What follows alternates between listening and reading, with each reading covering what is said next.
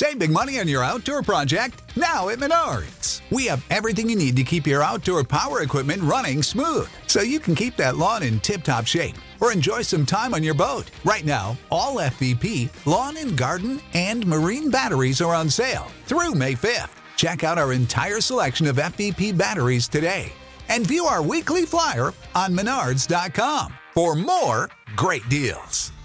Save big money at Menards.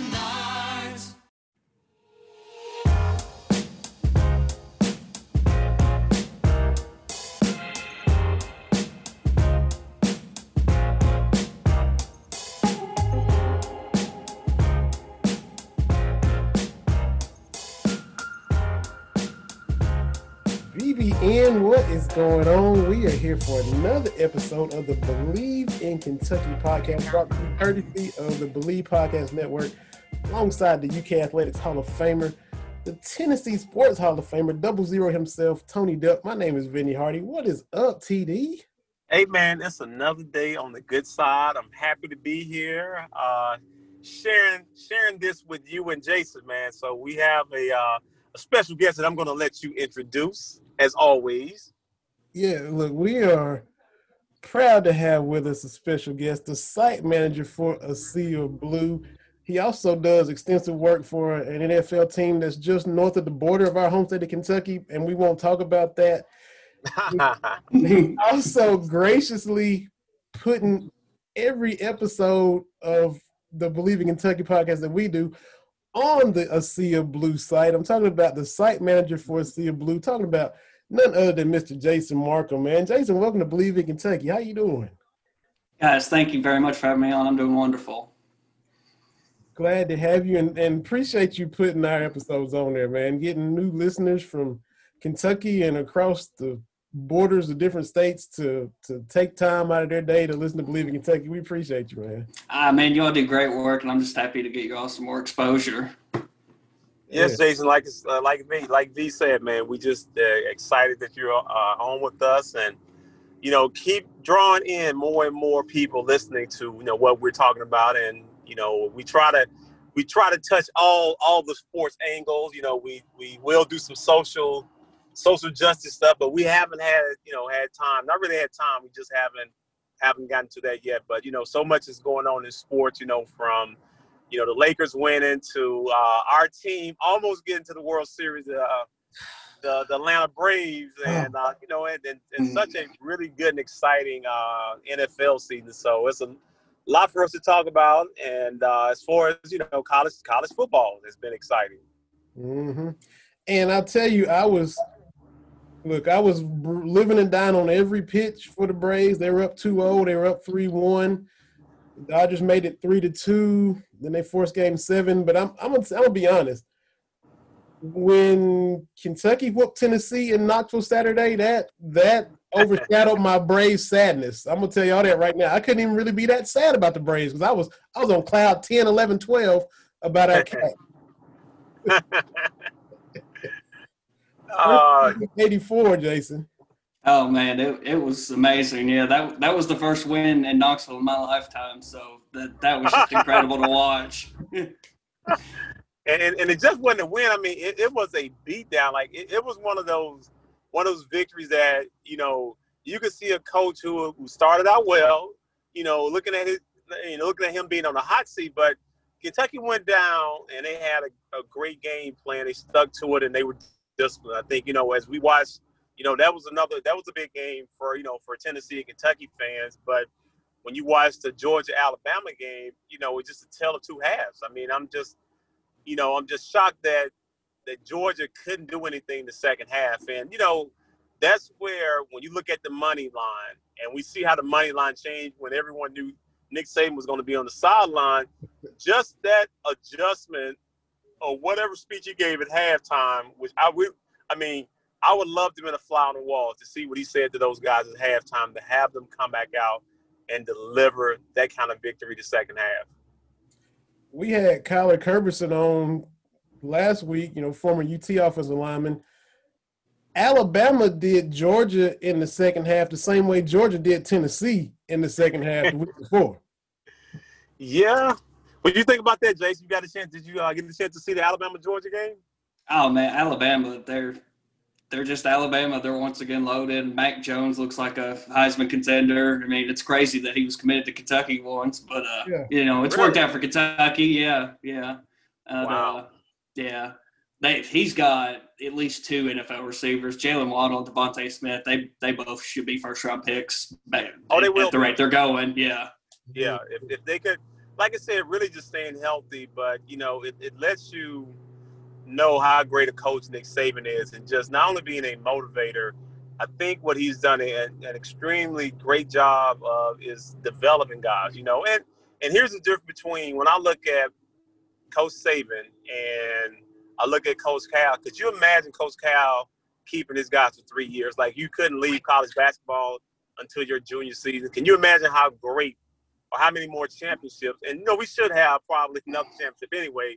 But I just think you really get a chance to see guys develop and be pros when they leave. Now, even though our guys are leaving as pros, you know, some of these guys, it's taking them 2 or 3 years, which those 2 or 3 years – Nick Saban are getting those guys. So he's getting talented players, five-star players, and he's keeping for 3 years.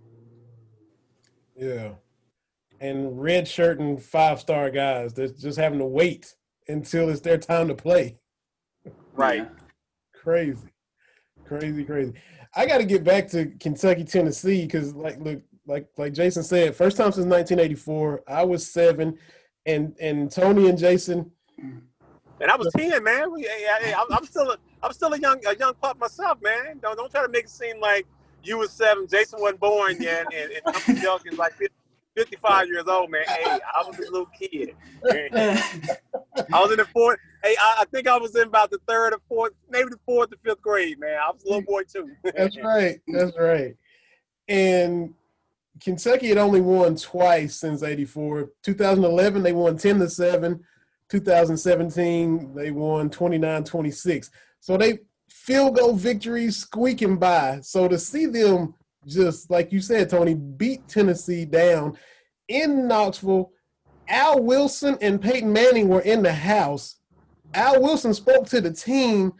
Peyton Manning was in attendance, and they saw their alma mater just get drugged by the Cats, 34-7.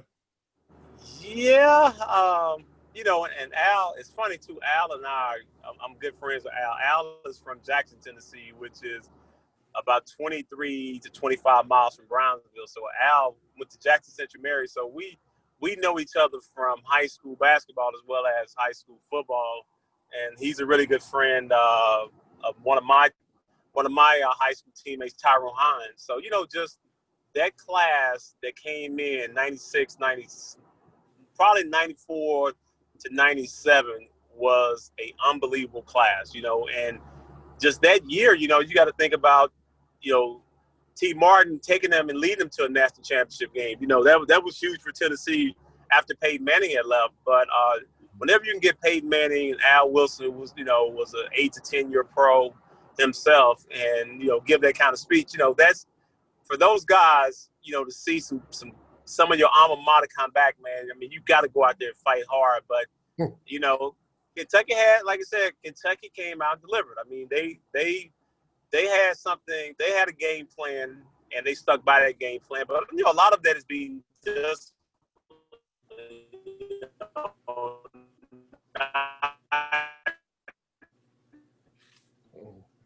glitchy. 2020. Not going on the road and getting penalties and not having that 100,000+ in that building doesn't hurt, you know? Yeah, that's true. What expectations did you have, Jason, when they redid the schedule and it was just going to be 10 SEC games? What did you, you know, in your heart of hearts or in your head think their record would be when you saw just the straight conference schedule? I thought 5-5 was probably the reasonable expectation because, you know, they should have swept the Mississippi teams. They should beat Missouri. They should beat South Carolina, should beat Vandy. I did think that this was going to be a weird season, and one of those games they would get upset, and then they would pull an upset, you know, maybe at Auburn or maybe at Tennessee, maybe Florida. You know, they're kind of looking a little vulnerable now. But, yeah, I thought Kentucky – they'd get one big win this season at least and, you know, go to a bowl game. And so that's still all on the table. And they can still – I mean, the back end of the schedule is tough. You get that Alabama, Florida at the end. Ooh. Georgia coming up week after next. But I said I had 6-4 as the floor, but I went 7-3. So, you know. Oh. You kind of got out there. Hey, you know something we don't know, man. Are you know about the money line that we don't know about? 7-3?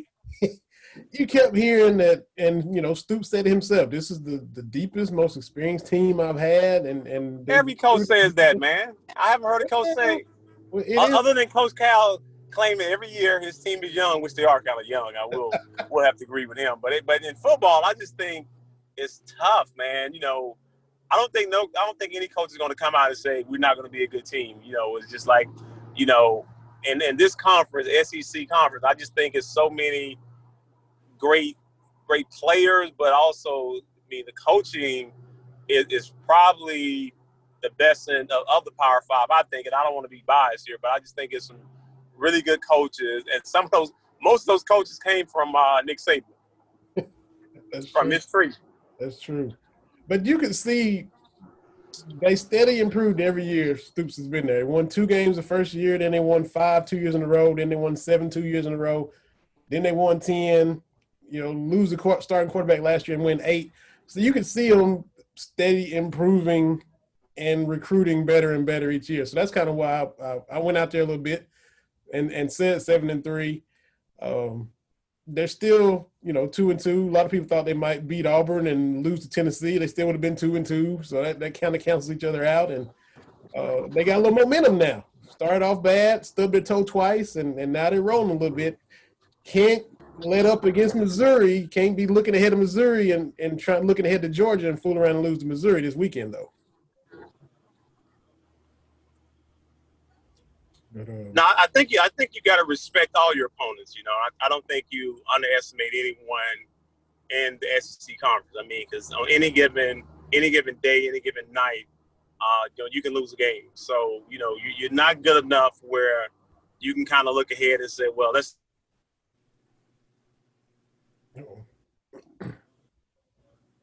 See there. Good dead spot. I'm back, guys. Sorry about that. Oh, it's all right. Oh, got to flip on to the hardwood anyway, and it's been all kind of news this week as we wait for the season to start on November 25th.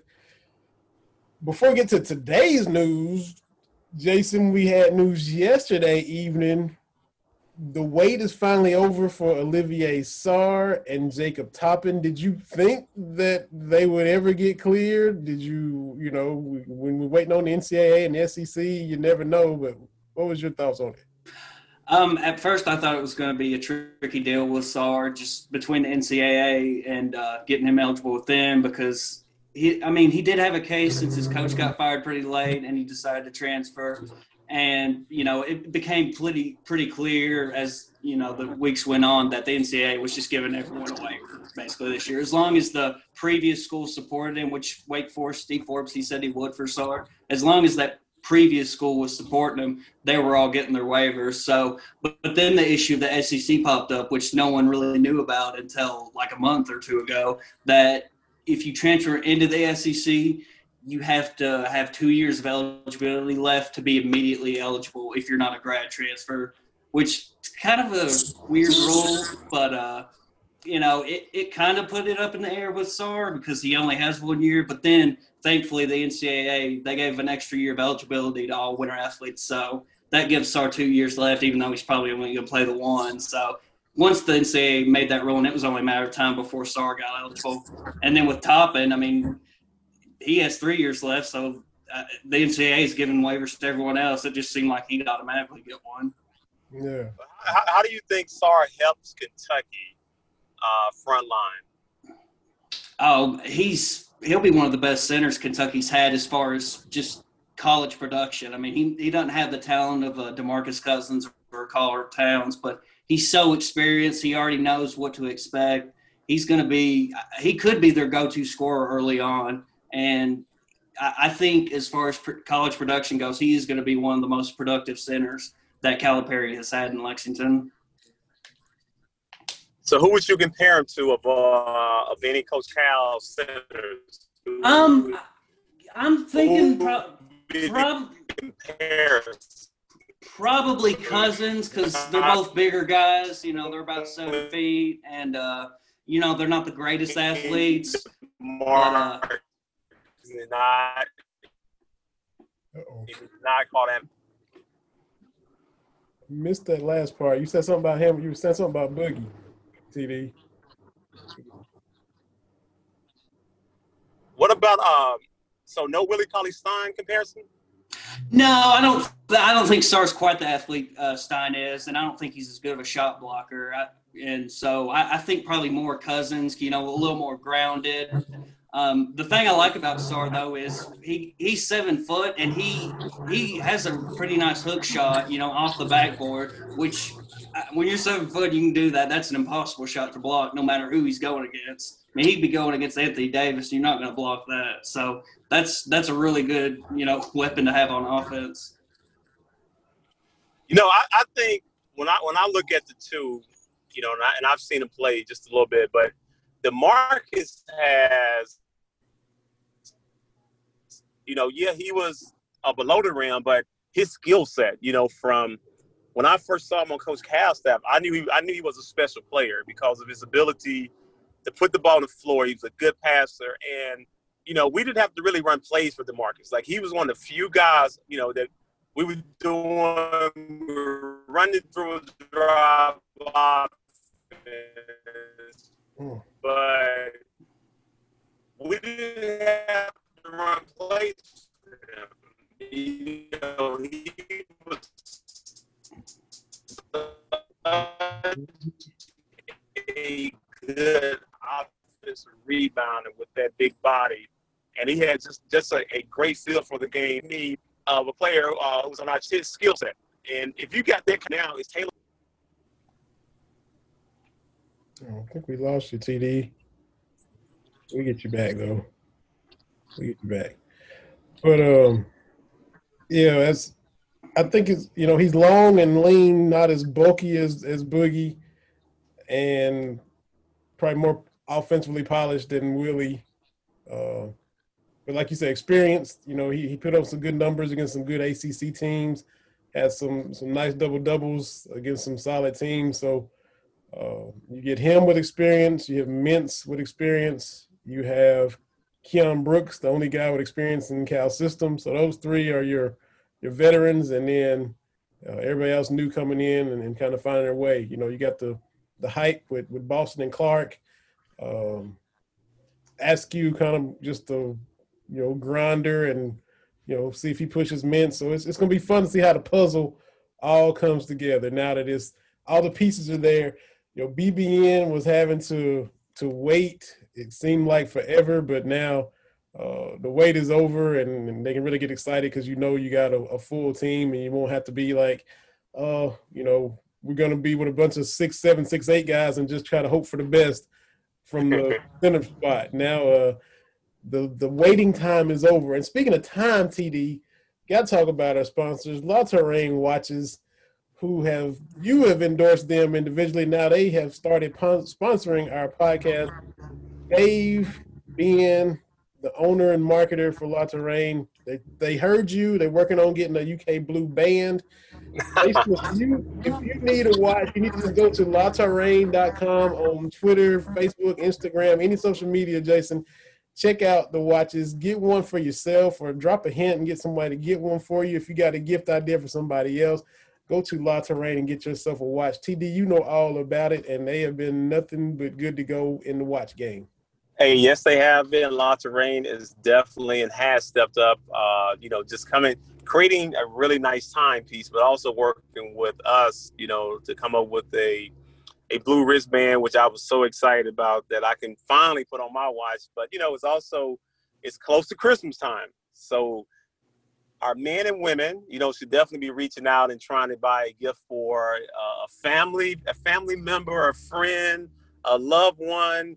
Everyone needs a nice timepiece. There's nothing like having a nice timepiece on your wrist if you're a man. And, you know, it's great to have La Terrain sponsor us, and they've done a tremendous job with watch sales, but also just, you know, making sure that, you know, putting out a good timepiece, something that when you see it, you know, it's a classic, it's a nice piece, and it's not one of those flashy pieces. You know, for me being older now, I just like to keep it simple. You know, something I look down at, I see it, and I just enjoy it because it's the right color.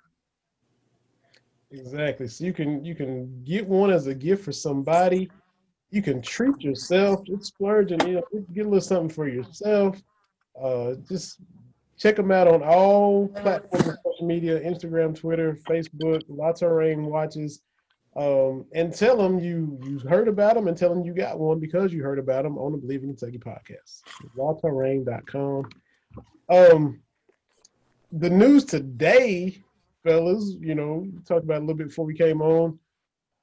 In addition to Sarr and Toppin, now Sky Clark is committed to Kentucky over North Carolina, Memphis, and others. Fan base was worried because North Carolina was making a push, and they thought, uh-oh, you know, Kentucky's been the favorite, and here come the Tar Heels. But about 7 o'clock this evening, Sky Clark made his commitment to Kentucky.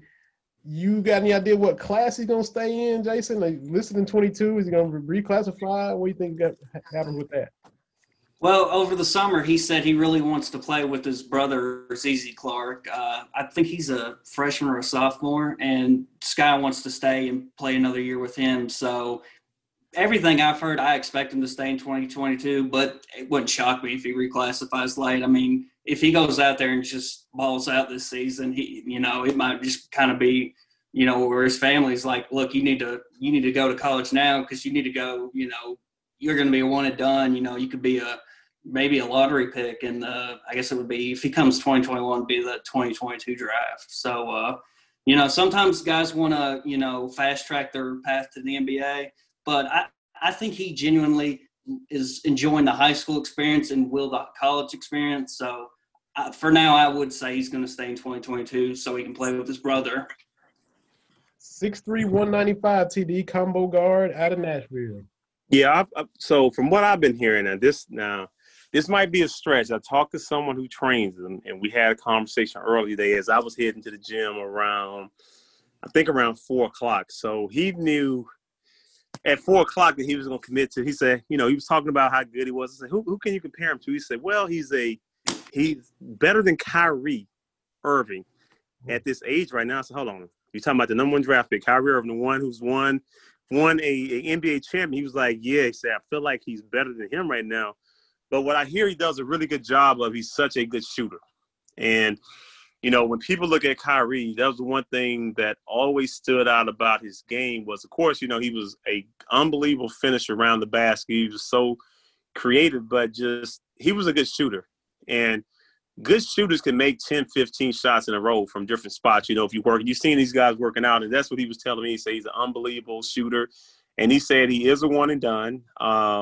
It just decides, like I said, it just depends on what class he stays in. But everything I'm hearing, the kid is, you know, is explosive, playmaking ability. He can score the ball, and it's going to come down to what he wants to do at the end of the day. So, like I said, some players do fast track to the NBA, but if he really wants to play with his brother, you know, we can't be mad at the kid. You know, I'm happy that, you know, you can get a chance to play with a sibling or a really good friend and, you know, just enjoy that high school experience because, you know, it only comes around once, and we don't want to just jump so fast that we forget being a teenager. You know, have fun, enjoy yourself. You know, the NBA, as we all know, is not going anywhere. And we just hoping that, you know, of course, he doesn't get hurt.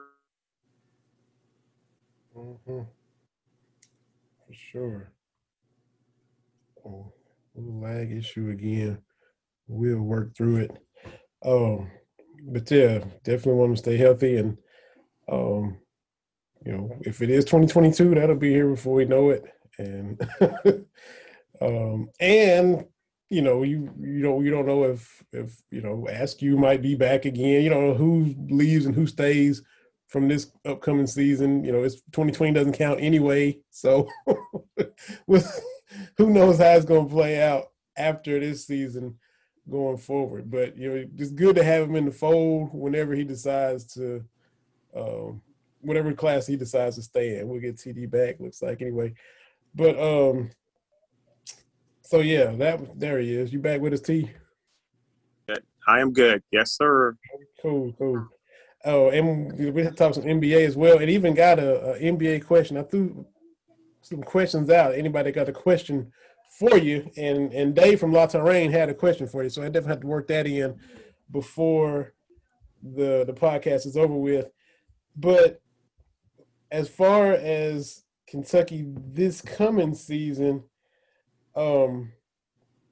we know Kenny Payne went to the Knicks. We know we just got this news about Sarr becoming eligible, Toppin becoming eligible. So you got the big men coming in. TD, you were on that staff with Coach Cal, like you said, with Boogie and those guys and Harold. Yes, sir. When Ennis was not eligible.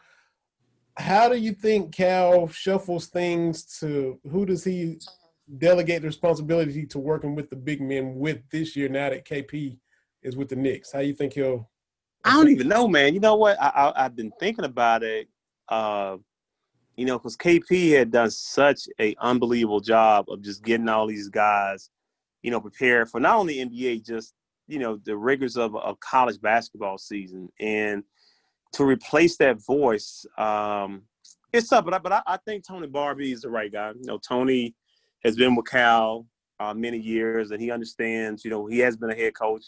So he understands what Coach Cal is looking for and the expectation, you know. And I get a chance to talk to Tony every once in a while, but just an unbelievable guy. You know, expectation got to be like Kenny. Kenny was, I told you, I called him Major Pain. You know, Kenny brought some pain out. You know, if you never felt pain and you never worked hard, Kenny was going to get that out of you. You know, so you never would come into a workout expecting, like, it's not going to be fun. You know, it's going to be hardcore.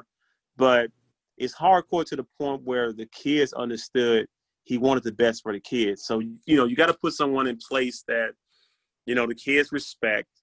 They know exactly what the expectations are. And then Coach Cal, you know, you got to – how do you fit into his system? How do you become a good teammate? And these guys are not only there, you know, some of these guys are going to be one and done. So it's only so much you can teach these guys in that amount of time. I think that's always the toughest thing for any coach with young players is, you know, you have to fast track certain things. And can they pick this up really fast? You know, and normally his kids pick it up like right around February, and we'll see all of his team improve around that time. So it's been a challenge, but it's been something that Coach Cal has been really good at, you know, and I think this year is the same. It presents the same challenge, you know, but when you have those five-star players coming in, they know what they're supposed to do. If they want to make it to the next level, Coach Cal is going to give them an opportunity, then they're going to have to go out there and perform on the court. And Jason, we saw the news where the SEC Big 12 Challenge was announced, and it's been Kansas, it's been Texas Tech, it's been West Virginia. This time around, it is Texas. So Jay Lucas will be matched up with his former team, Shaka, and his previous employer, Greg Brown, who Kentucky tried to recruit, will get a chance to play against Kentucky. So what do you think about Texas and SEC Big 12 Challenge and you hear fans grumbling about the schedule or lack of marquee teams coming to Rupp Arena? What do you think about all of those developments? I think Texas is going to be a great test for this team because they have everyone back. They bring in Greg Brown. They like to pressure, so that'll be a nice test for our guards. And, you know, can they handle full court pressure and being sped up? So I think that'll be a really good test for them in Rupp Arena. What about the other part of the schedule where, you know, fans seem to get upset or, you know, why are we playing Fairleigh Dickinson and this team? Yeah. I understand that normally. This year where it's more condensed, I think they're going to end up playing Louisville, UCLA, Kansas, Notre Dame, and Richmond, who they just lost their point guard, so that'll take them down a step. But I think they should still be a preseason top 25 team, so that'll be a nice test in Rupp. I think that's about it in Texas. So And then they have some, you know, 4 cupcake games, I think. So this year, it's like it's more understandable. But like, you know, in previous years where it feels like it's just a full month of just playing nothing but cupcakes, and most of them don't even. You look at KenPom or one of these advanced metrics, they're like teams ranked in like the 200s and 300s. It just doesn't feel like they're really giving Kentucky a good look and helping them get better. Well, also I think, Jason, when you have young players, you don't need to come out the gates, you know, to play the top teams. You know, you want to get a few games, get some reps under your belt before you just jump right out there and start playing the Dukes, to North Carolina, the Kansas. You know, those teams you want to play when you have a body of work. You know what I'm saying? And although these guys are really good high school players and have played against most of each other, some of the guys are in college, it's still – you still have to get acclimated to the collegiate game. And I understand. I was like you sometimes when I looked at the schedule, I'm like, man, why are they playing this team? Why are they playing this team? But when you have an experienced team, you can go and play, you know, some of the top tier team. But when you have a young team that you're trying to teach them the game and have them get acclimated to your offense and defensive principle, it takes about 5 to 10 games just to get those guys on the same page. And I understand it. At first I didn't. I was like, no, I do understand it, because young guys, even myself as a freshman at Kentucky, I struggled my freshman year. And most of it was just the speed of the game and learning how to play without the ball in my hand. And most of these guys have always been the man. So when you go to college, everyone can play. Everyone is a good player. You know, you get guys from different states that probably were the player of the state. And you got to learn how to work with other talented players, opposed to when all the offense and everything goes through you in high school. And there was a major adjustment for me. So when you bring in 4 or 5 of those guys and say, hey, let's play basketball, it's more than just putting the best talent on the court and tell those guys, let's go play. You have to give them a scheme and a game plan, and it takes time to learn that. You talked about your transition from freshman year to sophomore year.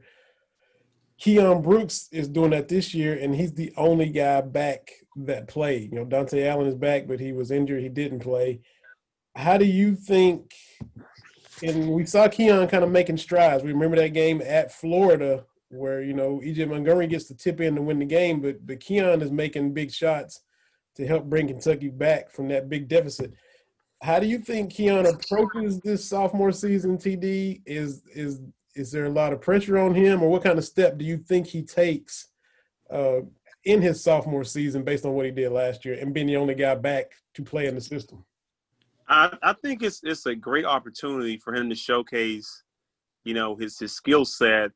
But also, you know, I tell players, how do you improve from each and every season? You know, so when you ended your freshman season, you should be better going into your sophomore season, and especially when you have talented players coming in. Like, it's a challenge just to be on Coach Cal's team, you know, to be a recruit that he wants to come to the university. So when you have those kind of recruits that come in, and even if a guy is there, he's the only remaining soldier, is that he got to figure out, man, how can I help the young guys, but also where is my game right now? Because your game should be better. If you really are trying, not even to become a pro, but if you thinking about improvement, developing, is the challenge got to be to all of these kids, you know, is that, okay, this is where I was at in high school. This is where I'm at my first year in college.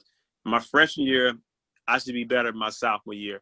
And then you know the system. No one else probably knows the system better than he knows the system. So you also are a player, but you also need to be a teacher. So I expect for him to help these young guys along. And, you know, with Coach Cal, his staff, you know, the challenge is always going to be there. But I just think when it comes to developing, you know, Cal has done a really good job developing those guys with the small sample size of not having a whole lot of time to do it in. So, you know, we always got to commend his work, his effort.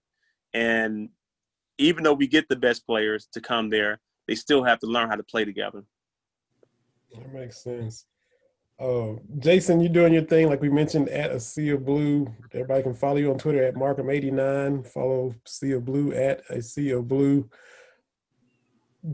prior to this year, were you still, you know, covering everything, getting media access to, you know, football games? Were you there covering all of them, or were some of the other writers doing that for you?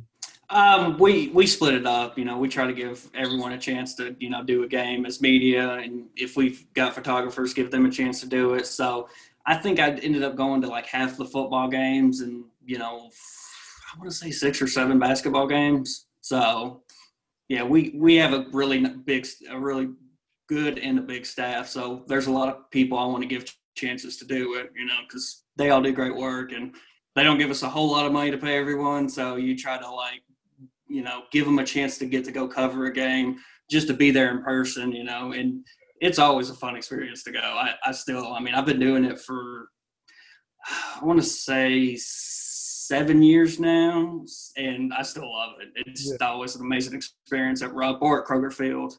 Mm-hmm. Yeah, I kind of got to do it kind of part-time here and there and go up there, and it's always fun. And, you know, you see all the people that you read their articles or hear them on the radio, and there you are on press row with them. So it's definitely fun. TD. Go ahead, B. I got you. I was just going to ask you, like, about, you know, media availability when you were at Kentucky, because you got Jerry Tipton and some of those guys that were – when you played, they're still on the beat. John Clay. Still around, man. John like, Clay, Jerry. Vault, you know, these guys. What was Coach P's rule for you with media availability, and how much interaction did you have with some of those beat writers from the Herald Leader and the Courier Journal back in the day?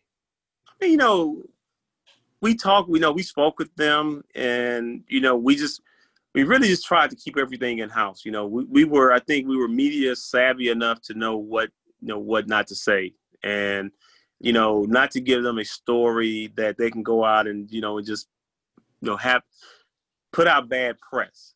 I think a lot of it comes to the character of the players you recruit, because you got to find yourself in. Being there with so many eyes on you, and it's totally different for this generation of kids with social media, is that you can't go nowhere where somebody, you know, it doesn't have their phone with them. You know, I had the luxury of, man, doing some things, and not anything bad, but I wasn't worried about it getting back to coach. No one, because now it's my word against your word. You know what I'm saying? Like, you don't really have no footage. You don't have no tape, you know. So I love being in the 90s with, you know, us maybe if there was a curfew. Man, sometimes we might have left the dorm. But you know what? No one saw us leave the dorm. You couldn't say, well, hey, I had Tony at this party right here on camera. No, it wasn't anything like that. But now you really have to be careful on what you do and how you do it. But, you know, it's funny when I think about, and I probably talk to Jerry Tipton even now once or twice a year. Mm-hmm. And I always think like, man, what are you ever going to retire? Can someone else get your job? Are you ever going to give up your position? I mean, haven't you made enough money? You know, it's time to pass the torch on. So, Jason, has there been a mentor to you as you got into this profession? Yeah, actually, Paul Jordan, he used to run Wildcat Blue Nation, and that's where I got my first writing gig of any kind. And he was amazing the whole time. I mean, he encouraged me to kind of be myself and kind of grow into my, you know, potential. He didn't like try to just, you know, pigeonhole me like, oh, just, you know, write basketball articles, write football articles. No, he gave me the freedom to be myself and kind of let me attack everything. And I wouldn't be here today without him, you know, the guidance he gave me. Yeah, and that was I wrote a little bit for Wildcat Blue Nation, and the first game I actually covered was Kentucky football at Tennessee in Neyland Stadium for Wildcat Blue Nation. So, you know, and growing up on the Kentucky-Tennessee border and going to all those games at Neyland Stadium as a fan, or when you get to go as a media member, to finally see him get that win down there Saturday, it was really special. So, yeah, that's what I thought of. I thought about all that stuff Saturday. You know, first time I covered a game was in Neyland Stadium, Wildcat Blue Nation. TD, man, you talked about how y'all were media savvy with Coach P, and you didn't have to worry about social media. But in those interactions with the media, when you're – and look, you've been on the SEC Network, you've been on NBA TV, you have, you know, filled in for Mike Pratt on the call of the game. So, you know, communicating the game and talking it was no thing. back as a freshman and a sophomore, did you like those interactions with the media, or did you just do it and get it over with because you had to, or did you enjoy it? How'd you feel about it back then? Man, I did not like it. I'm not gonna lie. It was,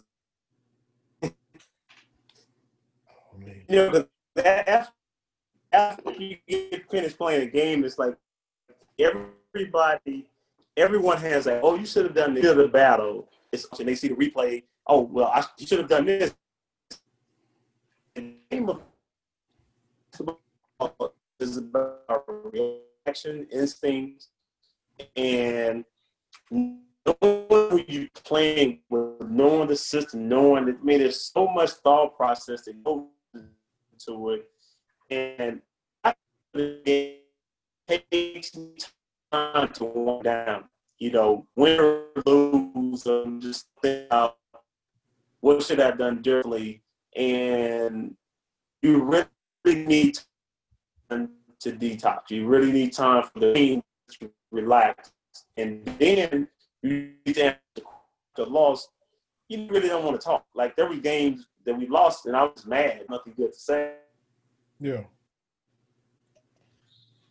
Yeah. So really, I wanted to go back and, and just relax. I didn't really want to answer any questions. And it wasn't like, we had good media people, though. I think the media training and, when you have guys that you build relationship with, you talk to them, and they get to know you, outside of basketball a little bit, because you really got to get into like, okay, my family life, what's going on. It's not, you're doing your job, but also, your job is to interview me, and I have to answer questions. But I think it's easier when I feel there's trust between the person, the interviewer, and me. Because when there's trust and I know this person got my back, I'm not trying to let them know what's going on, everything that's going on, within our team, but you feel comfortable around them. You feel like, okay, I don't like guys who are snakes. I don't like guys that go behind my back and say some things that I didn't say, or put some in the paper I didn't say. So once I get that article and I read that, like, we're done. Like, there's no, like, you're not, like we're not. I don't even want to talk to you anymore. You know what I'm saying? So now my trust is lost. And I think I've always felt that way, even as a 19-year-old kid, is that don't take advantage of the situation. We are still young kids, and this is new to us. So be careful with your question. And long as it doesn't go, it's not personal, it's not involved my family. My game is my game. Anything else that goes on is not your business. Did you read a lot of articles back then? Cal always says, I don't read it. But yeah, he definitely knows everything that's going on. Somebody's let him know. Did you block it all out, or did you, did you grab a hurl leader every now and then, or, how did you handle that? Well, that was the one thing I think that Coach told. He said, I would always remember him say, do not read the press clippings. Mm-hmm. And I was like, man, why does he want us to read the press clip? Especially after we got a big win. I'm like, man, I want to see what they had to say about me. But it's funny that during my time there, I can't remember just any articles. It wasn't, whether it was good or bad, I didn't get caught up in it. So that was the first thing he said, when we would have our team meeting. He said, guys, I don't want you worried about stats, and I don't want you to be reading the press clippings. He said, because, at the end of the day, they're doing their job. That's not our job. Your job is to come here, play basketball, and be a student. So that's what we focus on. So what my job to see what was going on in Cat Paws back in the day. It was nice to see some photos in there, but Harold Lee, the same thing. We just never got caught up, man. And I'm so glad I did, because what I see now with this generation is it's all about social media. What is somebody saying about me? How many followers do I have? And you find yourself getting distracted. So that's what he was telling us. Don't get distracted by what people are saying, good or bad, and it keeps you focused. Yeah, absolutely. We always work in a little NBA. Jason, are you a big NBA guy? I know you. I know you cover the Bengals and you're a Bengals fan. And are you an NBA guy? Oh, too? Yeah. Yeah, I love the NBA, especially since Cal got here. And it's just like everyone has a Wildcat on their team. Mm-hmm. So you have a team or you just kind of keep up with all the players? Yeah, the Boston Celtics have been my team, and it's funny because I growing up, you know, I didn't really know all about their history, like guys like Larry Bird and Robert Parrish and Bill Russell. It was growing up where Rick Pitino went there. It was like they had just nothing but Wildcats on their team. It's like they had, Tony. They have you on point. I came after Coach left, so, but I did get a chance. But I did play with. I played with Antoine Walker, so I missed Ron. Yeah, yeah, Antoine and McCarty. Walter. Yeah. Tom Heisen. Yeah. Tom makes it great. What's he like, TD? I guess you met him when you were playing up there a few times. What's he like? You know what? He was. I mean, you know, he was a Boston legend, and. You know, just one of those guys you can just sit down and just talk with, man. Because a lot of the legend was still around. You know, we got a chance to see, you know, some of the older guys, man. And it was just like, you know, when you would see a Bill Russell, man, I'm like, dang, man, you know, man, this is Bill Russell, you know. And, you know, Cousy, you know, these guys were still around. I mean, they were still legends, you know. Just not only legends there, but just, you know, as a player, I really appreciated the game. I really appreciated the history of basketball. You know, when you can walk in and you can just see all the retired jerseys, you know, that's up in the arena, you know, and then for those players still to be around and, you know, and you got to look at, you know, all the championships they won, those 17 championships, man. And just as we traveled on the road, there were so many Boston fans. Like of all the teams I played with, no team got as much love as the Boston Celtics. Wow. Like, it was like playing for the Lakers, you know, and a lot of it was just tradition. Mm. You know, I'm like, man, Boston is like, you know, we would travel. I'm like, wow. You know, you would see, like, all these Boston fans. I'm like, man, it must – but, you know, it was a history. It was a tradition that made people either hate or love the Celtics. That's right. You know, we always hit up on all the coaching moves. And Stan Van Gundy is now headed to New Orleans. So how do you think that'll work with him getting Zion in year two and going forward with that squad? I think a lot of it is, you know, they were looking for an experienced coach and a coach that was going to develop the young players. And I think they wanted to go back and look at what he did for Dwight Howard and, you know, their success in Orlando. I'm just hoping that he's not one of those recycled coaches, you know, that's just getting another job. You know, just I think sometimes we got to move on for these guys who've had 2 and 3 jobs and give somebody else the opportunity, give somebody else a chance. You know, when you get to your third, and I think this will be his third team, if I'm not mistaken. I know it was Orlando. He did Orlando. Detroit. President and coach. Yeah, for Detroit. And now here's his third job, you know. So I'm like, okay, he went from commentating to now, you know, because he stayed relevant, you know. So it's almost like he went straight to commentating, so we still can see his face. And then he becomes a good hire because now he's interviewing for a job. You know, when you become a commentator as a coach, you know, you're trying to get back into coaching. You know, that's like you're there for a minute, and some of these jobs are going to open up. But I always think, give other guys a chance and opportunity, you know, maybe because something new doesn't hurt. I mean, just because you know, been successful don't mean you will be successful with this group of kids right now. So it'll be interesting. I wish him well because, like I said, I like David Griffin, good friend of mine, and someone who I want to see do well with that organization. This is one thing I meant to ask you back while the finals were going on, and you know, so I'm gonna backtrack now. I don't know if we had Jason Campbell on for the Auburn episode, but just didn't end up getting to work it in. But game 1 and 2 of the finals, you know, the timing was so bad for the Heat. You know, Bam was out, Dragic got hurt. They were underdogs anyway, and now they're thin, they're undermanned going against the heavily favored Lakers. If you were Eric Spoelstra, would you have tried it. Udonis has him out there for a little bit. I mean, I know he's 40, been there forever. We saw him getting him motivated doing a pep talk, but he's an ultimate professional. I'm sure he keeps himself ready. Would you have put him out there just to steal a few minutes, TD, even though he hadn't played an entire playoffs? Would you have given him a little bit of run since you were so thin? Hell no. The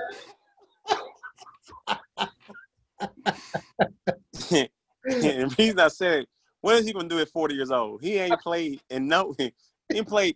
His best years are far behind him, so no. Not even for 6 rounds? Listen, the best thing he was doing was being a motivation speaker. That was the best thing he could have contributed to that team, because him going out there, what was he going to do? The game that passed him by, man. It's kind of like, you know, he is a player. Like, where is he going to guard? Because if he checked in the game, we're going right at him. There ain't no question. You check in the game, 40 years old, you ain't played in no series. I know you out of shape. You have no game speed. I'm attacking you right away. So, no, absolutely not. Not 1 minute. I don't care if they was up 30 points. Don't put him in the game. Let him enjoy from the sideline. Plus, you know what? He has his championships. He's good, you know. Several rings, sure does. Sure does. He's good. Yeah. Well, man, anything else catch you fellas' eyes and ears from the sports world this week? You know, I mean, we talked about the Braves, you know, coming up short. We talked a little NBA. We talked Kentucky news, football and basketball. What, any other little nuggets that y'all want to hit on? I tell you one thing, I'm getting ready for this UFC fight. I'm excited about it. So that's going to be what I think Saturday night. Oh, you know what? I tell you what, boxing was Lopez, and who did he beat? He just won a championship. I'm trying to think of who he, because I kind of follow all my sports. So right. I was watching Lopez, who ended up winning, you know, he unified the championship belt. But it was, I can't think of him offhand right now. I think I'm probably when I get off this podcast. But just a young 23-year-old kid. Talking about that Lomachenko dude? Lomachenko, yes, Lomachenko. But see, people don't know the history of Lomachenko. They look at his record. I think his record is like 14-2. Well, it's 14-2 now. But Golden Glove, the dude was 396-1. What? Do you understand me? Listen, because I had to go back. It was like, oh, he's pound for pound the best fighter in the world. Like, but the dude at this time when I first started watching him, he was like I think 11, either 10-1 or 11-1. I'm like, man, this dude, how can he be the best? He only got like 10 fights, and they were talking about how great he was. And went back, his, you know, Golden Glove record was like 396-1, which is unbelievable. Can you imagine? 396 victories and one loss. Mm-mm. And that fight, you know, he was a heavy favorite against Lopez, but Lopez was young. It was his 16th fight, and he came in. He was a young warrior in that ring, you know. And he probably won the first. Lopez won like the first five rounds, I think. Lomachenko was trying to still fill him out a little bit, and he won some of the championship round. But I think the last round was what allowed Lopez to win. But then after the fight, you know, it was always a scoring. You know, it was like 117-109, like 116-108. I'm like, y'all can't be. I thought it was a closer fight than that. You know, if it had been a split decision, I would have been fine with it. But a unanimous decision against the pound for pound 3-belt champion, that. Like I said, it was unheard of. But you know, Lopez, he came out and delivered. So I kind of keep up with boxing, UFC, man. I'm all over the place when it comes to sports. Yeah, 396-1 though. That. Those numbers sound like kind of like a jockey. You hear those jockeys that's won 3,000 horse races and over there, 396 wins, man. That's 396 wins. Like who boxes that much, man? I'm just thinking like, man, you know what? That's something like on the shoe machine. Like you made 396 shots out of like maybe 500, 600. You know what I'm saying? 600 shots. Yeah. Like, dude, he put up shooting machine numbers in boxing. That's unheard of. That's crazy. I did not see that coming, Jason. I don't know about you, but I've never heard of that. Oh, yeah. Yes. Hey, yes. Like I told you, man, TD's all over it, man. We touch all the bases. You know, Mookie Betts' signing bonus. We talking boxing. We hit it all in and around when we talk Kentucky. And you know what I was thinking about with the Atlanta Braves, man, when Will Smith was pitching and Will Smith was hitting. I've never seen. So it was Will Smith versus Will Smith. And we needed Will Smith to strike out. And Will Smith hit the home run. I was like, if that doesn't happen, you know, Atlanta's up 3-1.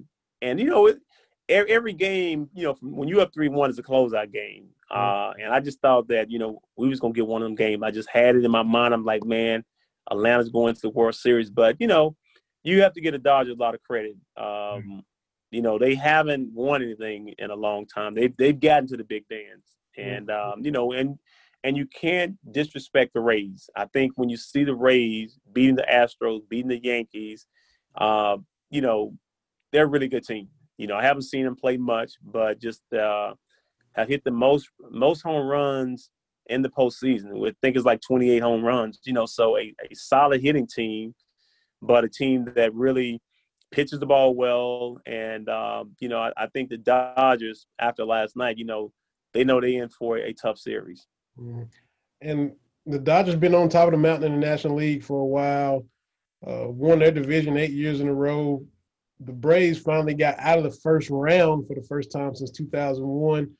The Dodgers, TD, you probably agree, they know their window is probably going to be closing soon. They got trash canned out of one World Series already. So yeah. They got to take advantage and get back and try to, you know, finish the job against a good – tough Tampa Bay team that nobody knows who they are, but they can play.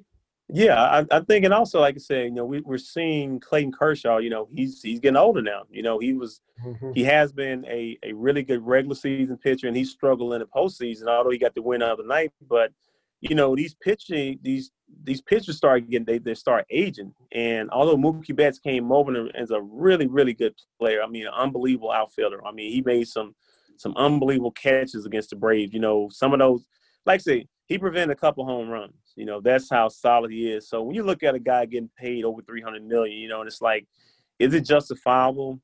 Well, we talked about this. I think it's justifiable because if the owners have the money to pay the players, that means, you know, their pockets are okay. So I don't mind any player getting paid money because at the end of the day, that means the owner has the money to pay them. Jason, do you have is there a baseball team you like, or you just strictly football and basketball? Unfortunately, the Reds. Yeah. Sorry. Sorry, man. Yes. Hey. The big red machine. Pitched, yeah. But y'all pitched amazing when we played this year. I mean, that y'all won that series fair and square. So, I mean, that's just how it goes. The Reds had so many chances with so many dudes on base, and they just couldn't get that hit when they needed it. Oh, that was a nail-biter, man. I feel like that's been them every year since I've been watching them, since like the early 2000s. They're always one of the worst teams in the league at blowing runners in scoring position. I'm always like, how? It happens, man. It happens. Yeah. Can Joe Burrow lead your Bengals to respectability? At least one Bengals question, that's it. I'm not going to mess with you no more. He's good enough, but I'm just worried that are we going to give him the supporting cast he needs? It's like, you know, Zach Taylor, he's, you know, first-time head coach. And, I mean, he's shown some enough stuff, but he kind of made one of the mistakes you don't make as a coach. And when he hired his first staff, he hired a bunch of his buddies, and that's just kind of a no-no in coaching, and it's kind of, you know, backfired a little on him. So, you know, hopefully he kind of gets it turned around, comes back next year, and kind of gets a chance to kind of redo his staff with, you know, more qualified guys. And, you know, hopefully it works out. They've drafted some good players recently, and they've got Burrow now, so it'll be a lot easier to get better than, you know, I love Andy Dalton. He's a good player, but with him, you really needed a great supporting cast to be a playoff team. And with Burrow, I don't think there's a margin of error that's, you know, a little better with him. Hey, Jason, you mentioned a quarterback. What was the quarterback name that left Cincinnati? He's with America's team. You know that quarterback? He happens to be one of our guys' favorite team, and seemed like he was running for his life the other night. Oh, boy, that was rough. That was a rough one. That line now, buddy. Oh man. Yeah. You know, I don't know. So are you blaming the line? You blaming Zeke? You blaming Jerry Jones? I mean, Stephen Jones. I mean, who was American team? I mean, it seemed like they're across the board were blaming everyone. And I'm just trying to figure out, like, you know, whose fault is it? It's plenty of blame to go around. It's you know, Jerry got to get his share, even though he don't want it. This hire of Mike McCarthy, they, you know, he stayed at his house. They had a sleepover. I was looking at that sideways when I heard about that over the summer. He went to Jerry's mansion and stayed the night and had a little slumber party. I'm like, well, you better win, and here we're not winning. And so, you know, the players taking shots already, talking about the scheme and the staff. It is a mess. Zeke, TDU was giving Zeke grief a week or two ago. And here he comes out and just throwing the ball all over the field on the ground, putting the ball on the ground every time he get it. It's the defense. Hey, man. Defense is historically bad. Oh man, everything. Hey, man, Zeke looked like he's running with an elephant on his back, man. And them slippery, them butterfinger hands of his, man. I'm just like, dude, they paid you $90 million, and I know. Here's the thing, too. You know, is that.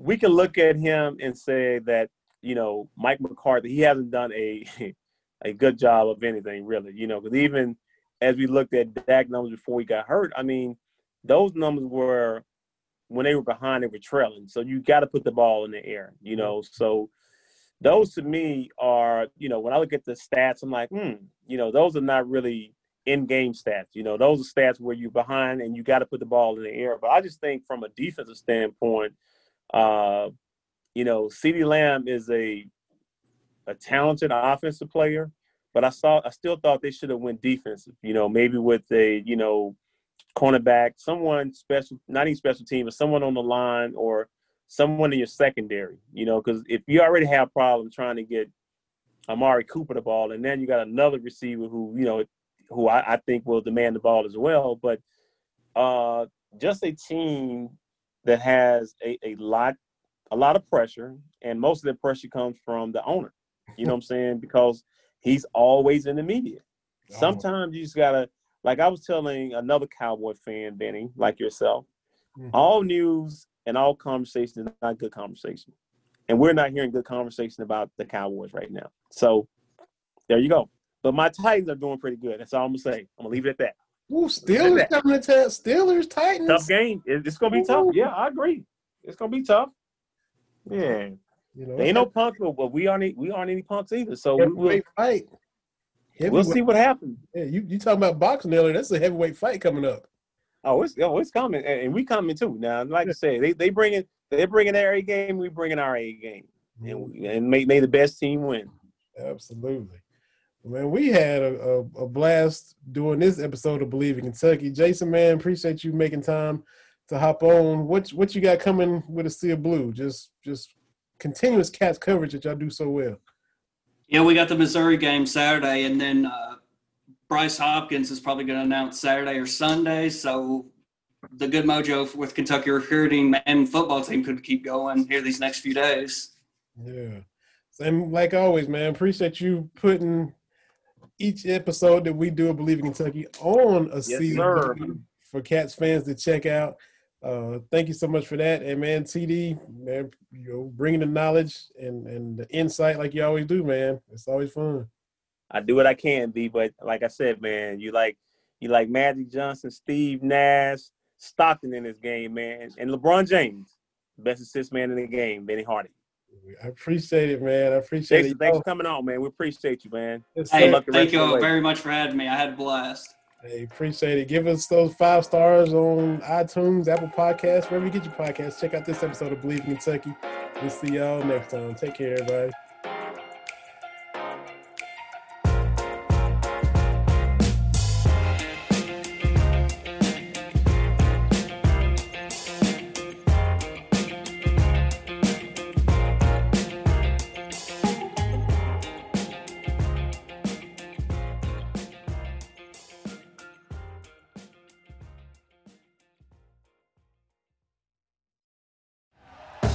Thank you for listening to Believe.